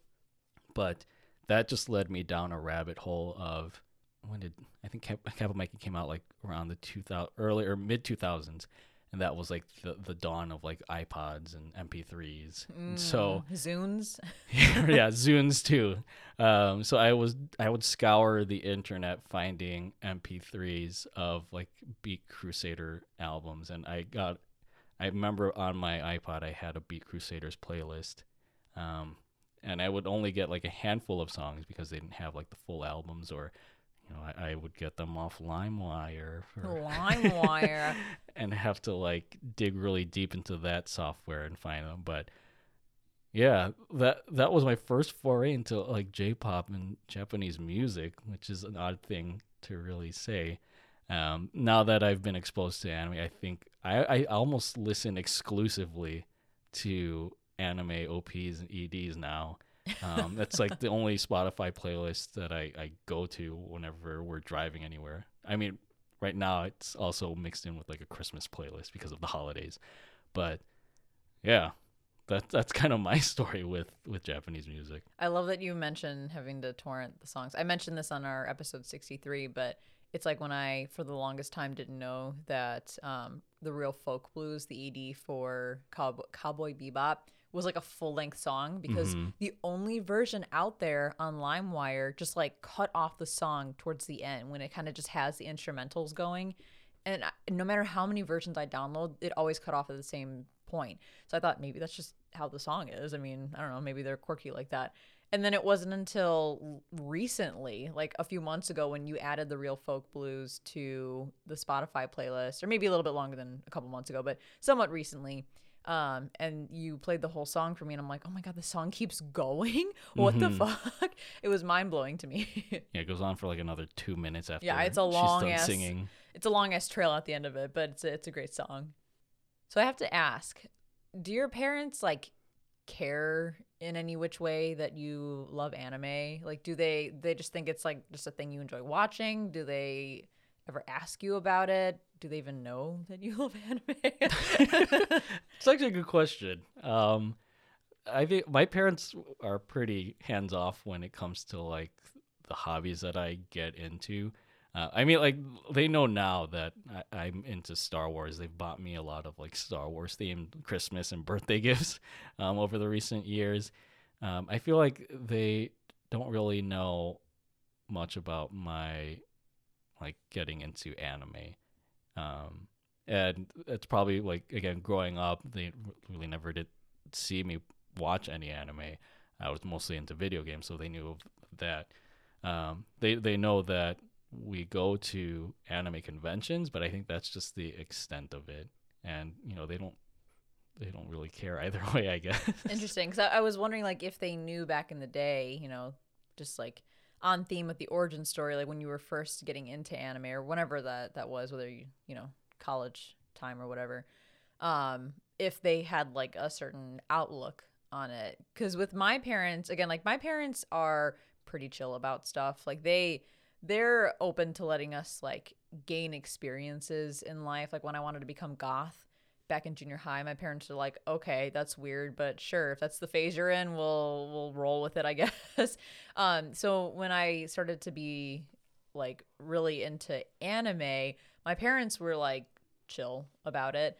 And I think part of that is because my dad grew up watching Speed Racer.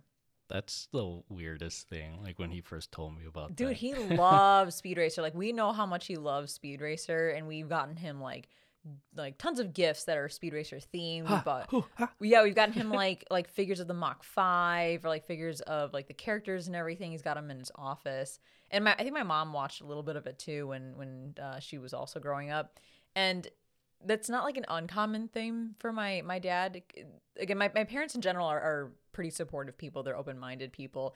And my dad used to watch SpongeBob with us. And to this day, his favorite episode is the Wormy episode. Where they blow things out of proportion. Yeah. He loves that episode. He still talks about it to this day. So when I got into anime, he would tell me about him watching Speed Racer as a kid, that it was one of his favorite shows, et cetera, et cetera. And I think because he had that connection, or at least had like a general basic understanding of anime, he was like chill with it. Like he didn't really have a reaction to it because he was kind of like, okay, like I know what that is, and if it's like Speed Racer, it's safe, but you know, not all anime is safe. Attack on Titan. Yeah, not all anime is safe, as we talked about. And funny enough, my dad, like he knows the term anime, but my dad is kind of like not the greatest with names and titles. Funny enough, neither am I. I think I get it from him. Like I can never remember names and titles. And so for the longest time, he would call anime Yugimon, which is a combination of Yu-Gi-Oh! And Pokemon, because those were the only shows at the time, like growing up, that he knew I watched. And he wasn't making fun of it or anything. Like he's like me, he's bad at remembering names and titles. So he was just like, that Yugimon thing that you're watching. And so again, it's just something that is always stuck, and to this day he calls it Yugimon. He knows what anime is, so he'll call it anime, but once in a while he'll be like, is that a Yugimon show? I'll be like, every time he says it, like it just makes me laugh. Like, yes, Dad, it's a Yu-Gi-Oh! show. It's called anime, Dad. For anyone, it's called Yu-Gi-Oh! Dad. For anyone who knows that meme, we mentioned it in episode 63. But if you're not familiar, just Google "it's called anime, Dad," and it's like one of the funniest images ever. But similarly, I want to talk about it's related to this topic of family members in anime. I learned about a lot of new anime outside of like, again, like the Adult Swim, Toonami stuff, through YouTube. As I mentioned in episode 63, thanks to like AMVs and Abridged series and all of that, And this is at the time, like, the internet was really accelerating and you know, gaining more exposure to anime through the internet was more of a feasible thing. And through that, I unexpectedly got introduced to hentai because of shit like, I don't know, Bible Black. Yes, exactly. Shit like Bible Black and other hentai, you know, unexpectedly popping up on YouTube and Newgrounds, and when you'd torrent shit like off of LimeWire, as we've mentioned a couple times. And my mind was yet again blown when I realized not only is a lot of anime geared toward more mature audiences or demographics like seinen and josei, but there was also a large subset of anime that was literally just porn. I was like, no way, that's crazy. Like, what is this anime thing and what am I getting myself into? So to tie that into, you know, the what we just talked about with family members and anime. Family and yeah, hentai, this is a very interesting setup, right? But I have a funny story. So one time my sisters and I were sleeping over at my cousin's house, and my aunt knew that we liked watching anime, or of course in her mind, Japanese cartoons. So she was upstairs in her room and we were downstairs in the living room, and their house was one of those houses where like the living room had like the vaulted ceiling, so that you could see, like there was like a banister and you could basically see up to the second floor where the bedrooms were, the hallway with the bedroom doors and everything. And so her room was on the second floor, and she kind of popped out and said, hey, turn the channel to blah, blah, blah. One of those Japanese cartoons that you like is on. So we do. And not too long into watching, the characters start fucking. And I'm like, yo, they're getting naked and they're having sex. And apparently my aunt was still watching it, or like still at least had it on her TV upstairs in her bedroom, because suddenly, you know, as these characters are getting naked, we hear her scream from like the second floor. She's like, ay nako. And she's like, freaking out, and she leaves her bedroom, and we can see her up on the second floor burst out of her room, run like down the hall over to the stairs, and bolt down to the living room while yelling, turn it off, turn it off.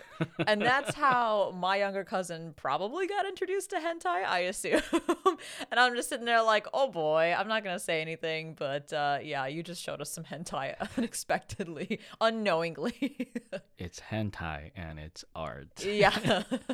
So yeah, very, very awkward situation. And from that point on, she was very wary about what cartoons we were watching. And like, I promise you, most anime is not hentai. A lot of it is hentai, but most of it's not.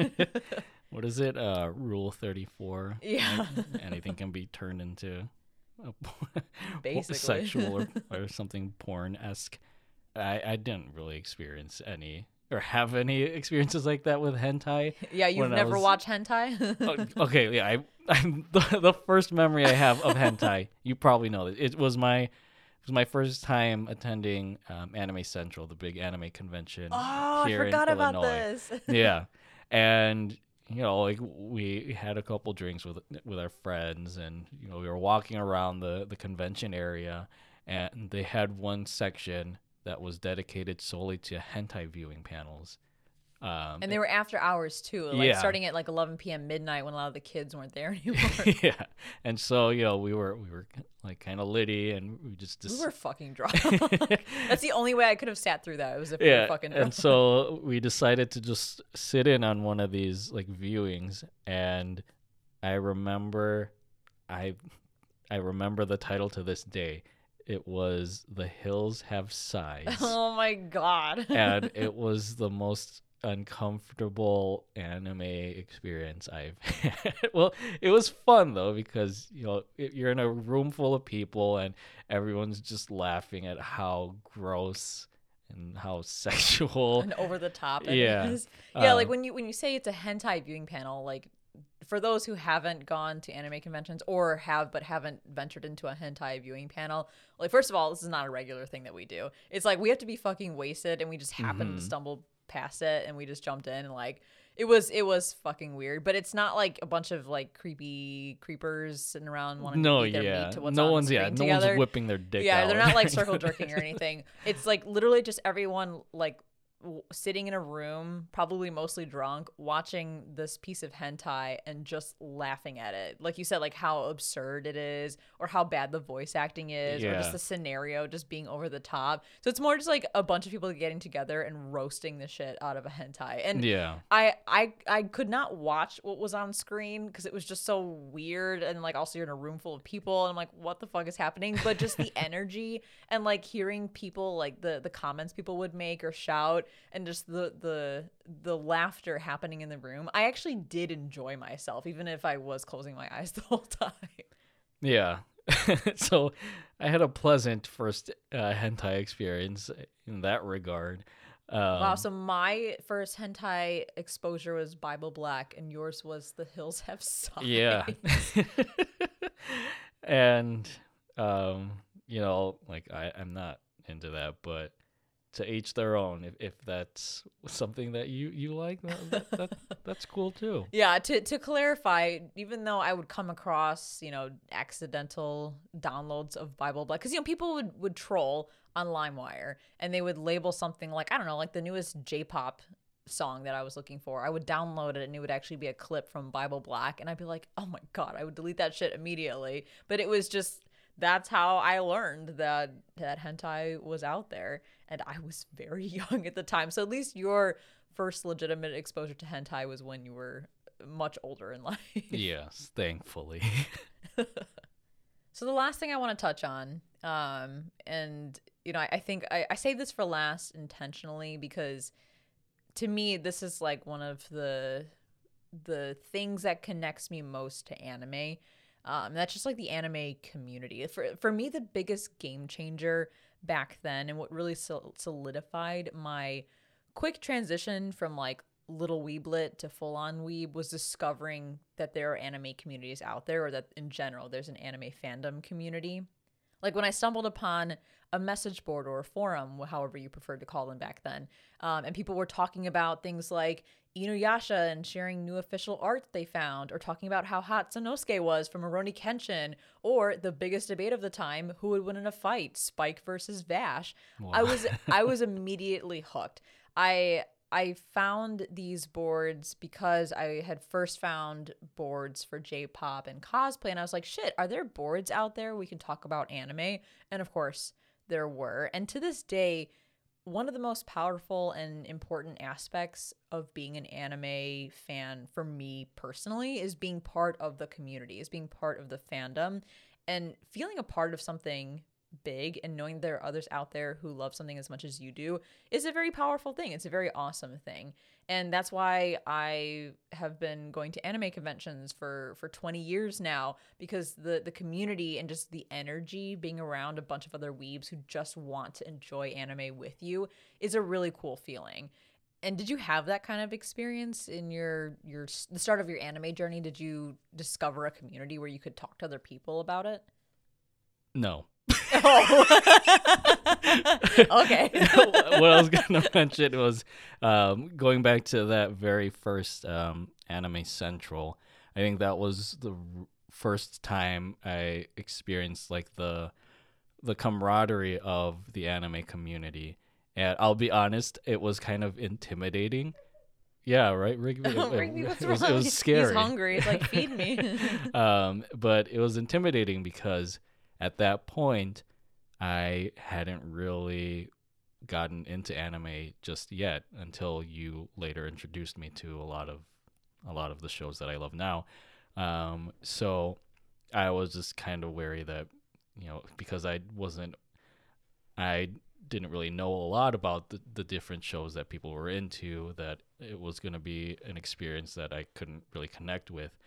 But I still found the community so welcoming and overall like just really hilarious. Like I don't have to know like references to anime, but like I could understand like the hilarity behind them. There's something about weebs that I don't like. They're so funny.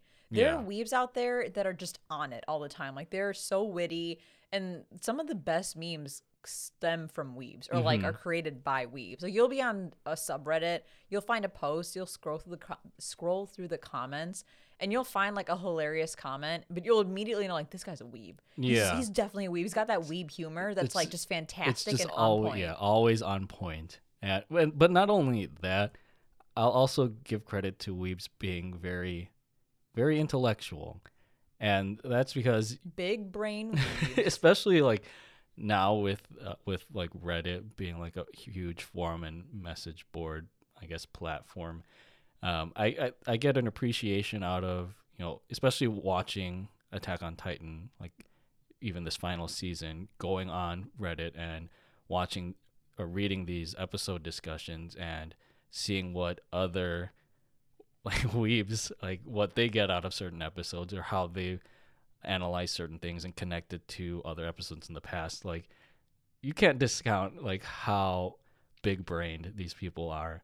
And I think that's what I really love about the community too, is like the hilarity of it, but also just how passionate they are about the things that they're watching, to the point where like they can write research papers on like, on why Bakugo is a great tsundere. Yeah, and that's also what's unique about anime is that I mean I don't know, there's like you have fan clubs or whatever of like other shows out there like Walking Dead or even American cartoons.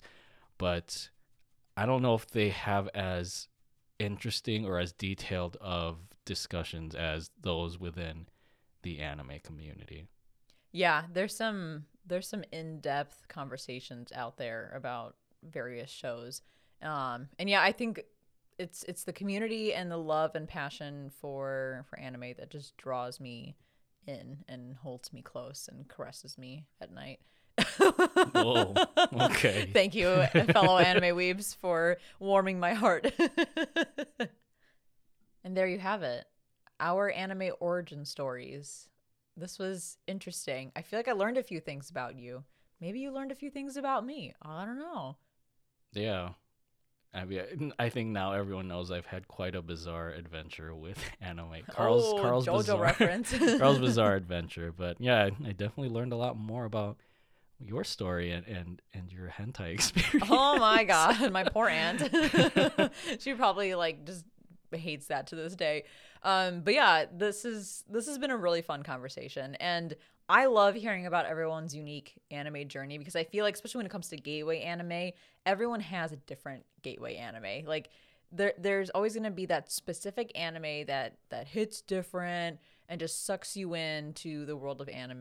And I don't know, I really enjoy hearing those stories. So if any of you out there want to share with us your anime origin story, how you discovered or got into anime, please reach out to us. It would be awesome to hear that. And, you know, I think... Hear your hentai experience. Yeah, hear your hentai experiences. Please let us know we're not the only ones who accidentally watched hentai or had weird experiences with hentai. But yeah, please reach out to us. We would love to hear about your origin stories. And on that note, thank you so much, as always, for joining us for yet another episode of Strictly Anime. We appreciate you guys. You guys are the best. Your continued support is just phenomenal for us. And if you like the show and enjoy our discussions each week, please share our podcast with a friend. Word of mouth is the best way we can connect with new listeners, new weebs, and spread awareness about both Strictly Anime and Strictly JoJo. So it would help us out so much if you could recommend us to one of your friends who likes anime and likes podcasts. And with all of that, that wraps up episode 65 of Strictly Anime. If you enjoyed the podcast and would like to support the show, then head over to patreon.com/thestrictlyseries and subscribe on your favorite podcast streaming service so you can be notified when new episodes premiere every Monday. Follow us on Instagram at The Strictly Series and on Twitter at Strictly Series, and connect with us there or on our website, thestrictlyseries.com, to share your thoughts on the anime we review and to share your anime origin stories or your hentai origin stories. I don't know, whatever you want to share, let us know. You'll also find more info on Strictly JoJo, our other podcast dedicated to JoJo's Bizarre Adventure, where we are currently doing our Stone Ocean review series. Thank you so much for listening, and as always, stay safe, stay healthy, stay weeb.